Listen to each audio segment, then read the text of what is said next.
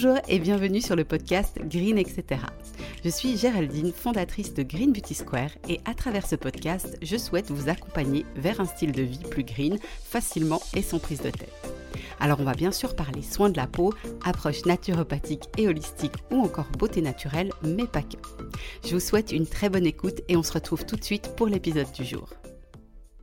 Bonjour à tous, j'espère que vous allez bien et je suis très contente de vous retrouver pour ce nouvel épisode dont la punchline va surprendre un très grand nombre de personnes.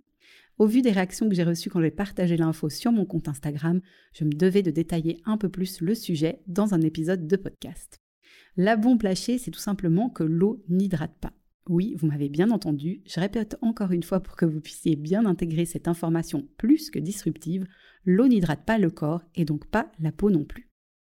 Avant de vous partager plus d'informations sur ce qui hydrate vraiment le corps et la peau, je voulais commencer par vous poser le contexte. Récemment, j'ai échangé avec un ami micronutritionniste qui est vraiment une vraie pointure scientifique. Vulgariser, c'est généralement pas du tout son truc. Autant vous dire que quand je lui pose des questions, je dois souvent m'accrocher pour comprendre, mais c'est une telle bible de savoir que j'en profite régulièrement pour approfondir mes connaissances sur le fonctionnement du corps et des cellules.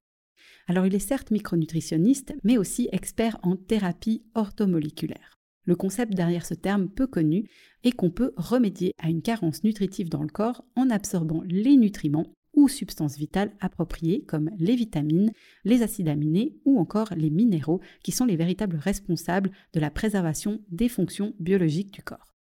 Une carence de ces nutriments essentiels conduit systématiquement à une dégradation de la santé si aucune mesure n'est prise. Maintenant que ce concept est posé, j'en reviens à l'histoire. J'ai donc contacté mon ami parce que je voulais avoir son avis sur un sujet que j'arrivais pas à comprendre.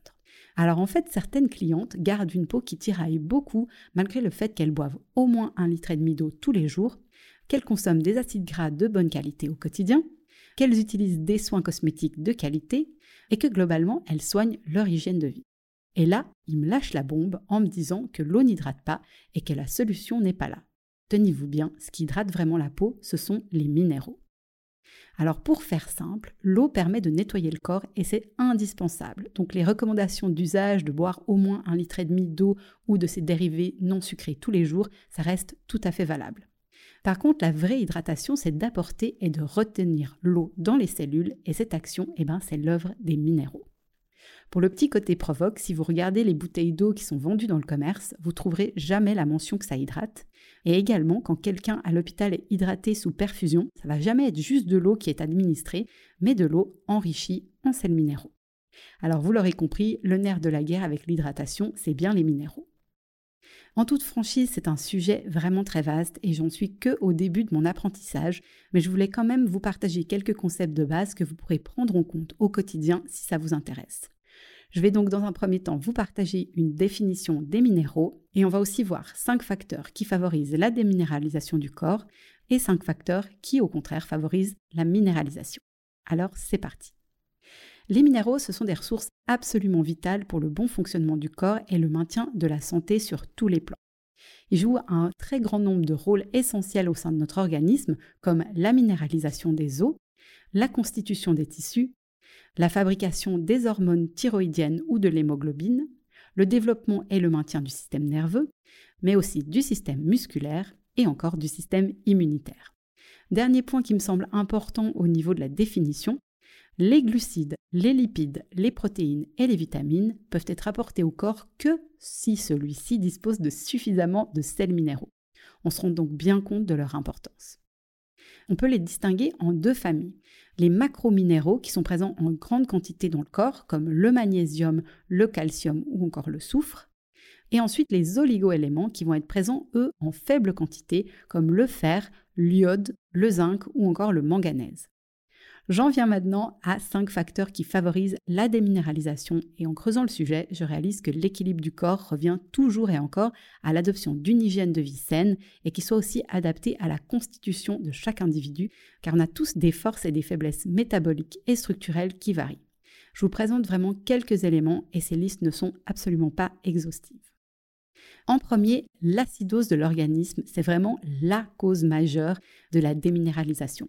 L'optimal, c'est de maintenir ce qu'on appelle l'équilibre acido-basique. Et quand on a une connaissance des aliments qui sont acidifiants et des aliments qui sont alcalinisants, ça permet d'équilibrer son alimentation pour ne pas sursolliciter ses réserves en sels minéraux. C'est un thème vraiment très vaste qui pourrait être détaillé dans un, voire même plusieurs épisodes de podcast, donc n'hésitez pas à me redire si c'est un sujet qui vous intéresse et que vous aimeriez que je l'approfondisse. Deuxième facteur, l'abus de protéines animales. Encore une fois, tout est question d'équilibre. Par exemple, manger un peu de viande d'excellente qualité, ça amène des nutriments essentiels au corps, comme par exemple du collagène. Mais la clé pour pas nuire à notre organisme, si on souhaite être flexitarien, c'est vraiment de consommer peu, soit une à deux fois par semaine, mais d'excellente qualité. Si jamais ça vous intéresse, vous trouverez sur mon compte Instagram tout un post à ce sujet.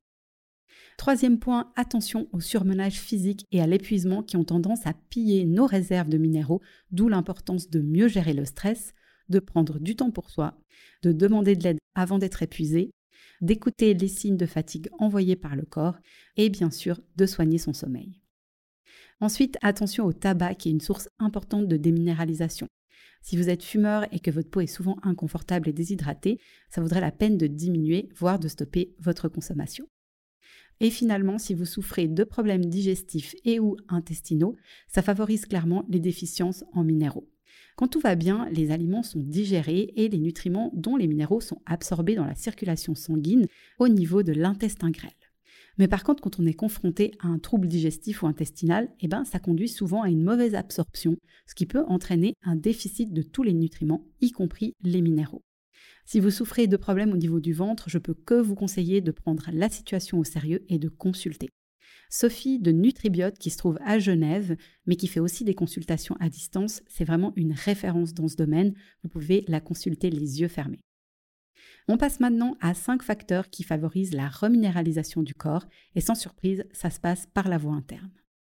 Alors en premier, on soigne les apports nutritionnels de son assiette avec une consommation généreuse de légumes, de fruits et de graisses de bonne qualité, notamment les oléagineux qui sont excellents pour apporter au corps des bons acides gras. Mention spéciale au sésame qui contient énormément de calcium et je vous partage aussi mon petit truc goûtu et santé. Vous pouvez utiliser du gomasio à la place du sel. C'est un mélange de graines de sésame grillées et de sel, et du coup c'est vraiment un régal. Ensuite, certaines plantes consommées en tisane sont aussi excellentes pour reminéraliser l'organisme. Vous avez le choix entre l'ortie, la luzerne, le trèfle rouge ou encore la prêle. L'infusion à l'eau chaude, ça va vraiment permettre d'extraire tous les minéraux sous forme hautement biodisponible pour le corps, ce qui signifie que le système digestif va pouvoir les absorber de manière très efficace et donc en faire pleinement profiter le corps.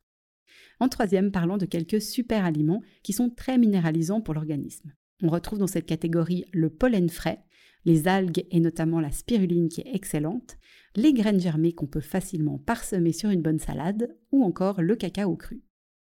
Le point suivant m'amène à vous parler de la supplémentation qui reste une bonne solution si le complément alimentaire est de qualité pour apporter au corps une quantité suffisante de ces nutriments essentiels. Alors je crois que je vous l'ai déjà mentionné dans un autre épisode du podcast, mais personnellement j'ai été élevée avec la pensée que si l'alimentation est équilibrée, la supplémentation ne sert à rien. C'est juste et faux à la fois. C'est juste dans le sens où une alimentation diversifiée, riche en nutriments et de qualité permet d'apporter les éléments nécessaires au corps pour qu'il puisse bien fonctionner. Mais c'est aussi faux parce que malheureusement, les légumes qu'on consomme aujourd'hui, pour prendre un exemple, ils sont bien moins riches en nutriments que ceux consommés à l'époque de nos grands-parents. La faute à la culture intensive des sols, ce qui les appauvrit, et à la très grande hausse de la pollution.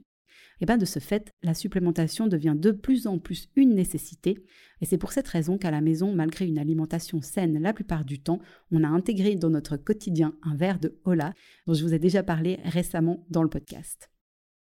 Dernier point que j'aborde très furtivement mais que j'approfondirai prochainement tant il est intéressant, c'est la consommation de plasma marin. Sa richesse en minéraux, elle est tout simplement exceptionnelle et sa composition très proche du plasma sanguin. Donc promis, je reviens vous en parler très bientôt. Voilà, c'en est tout pour aujourd'hui. J'espère vraiment que cet épisode vous permettra d'avoir un regard nouveau sur l'hydratation et le fonctionnement du corps. Si vous avez l'impression que malgré tous vos efforts, votre peau est toujours inconfortable, je vous invite à faire plus attention à votre consommation de minéraux et à limiter les comportements qui mènent à la déminéralisation. Vous devriez ainsi retrouver une peau beaucoup plus hydratée, souple et douce.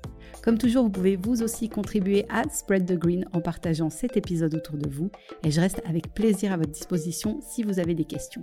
À très bientôt pour un nouvel épisode et d'ici là, prenez soin de vous.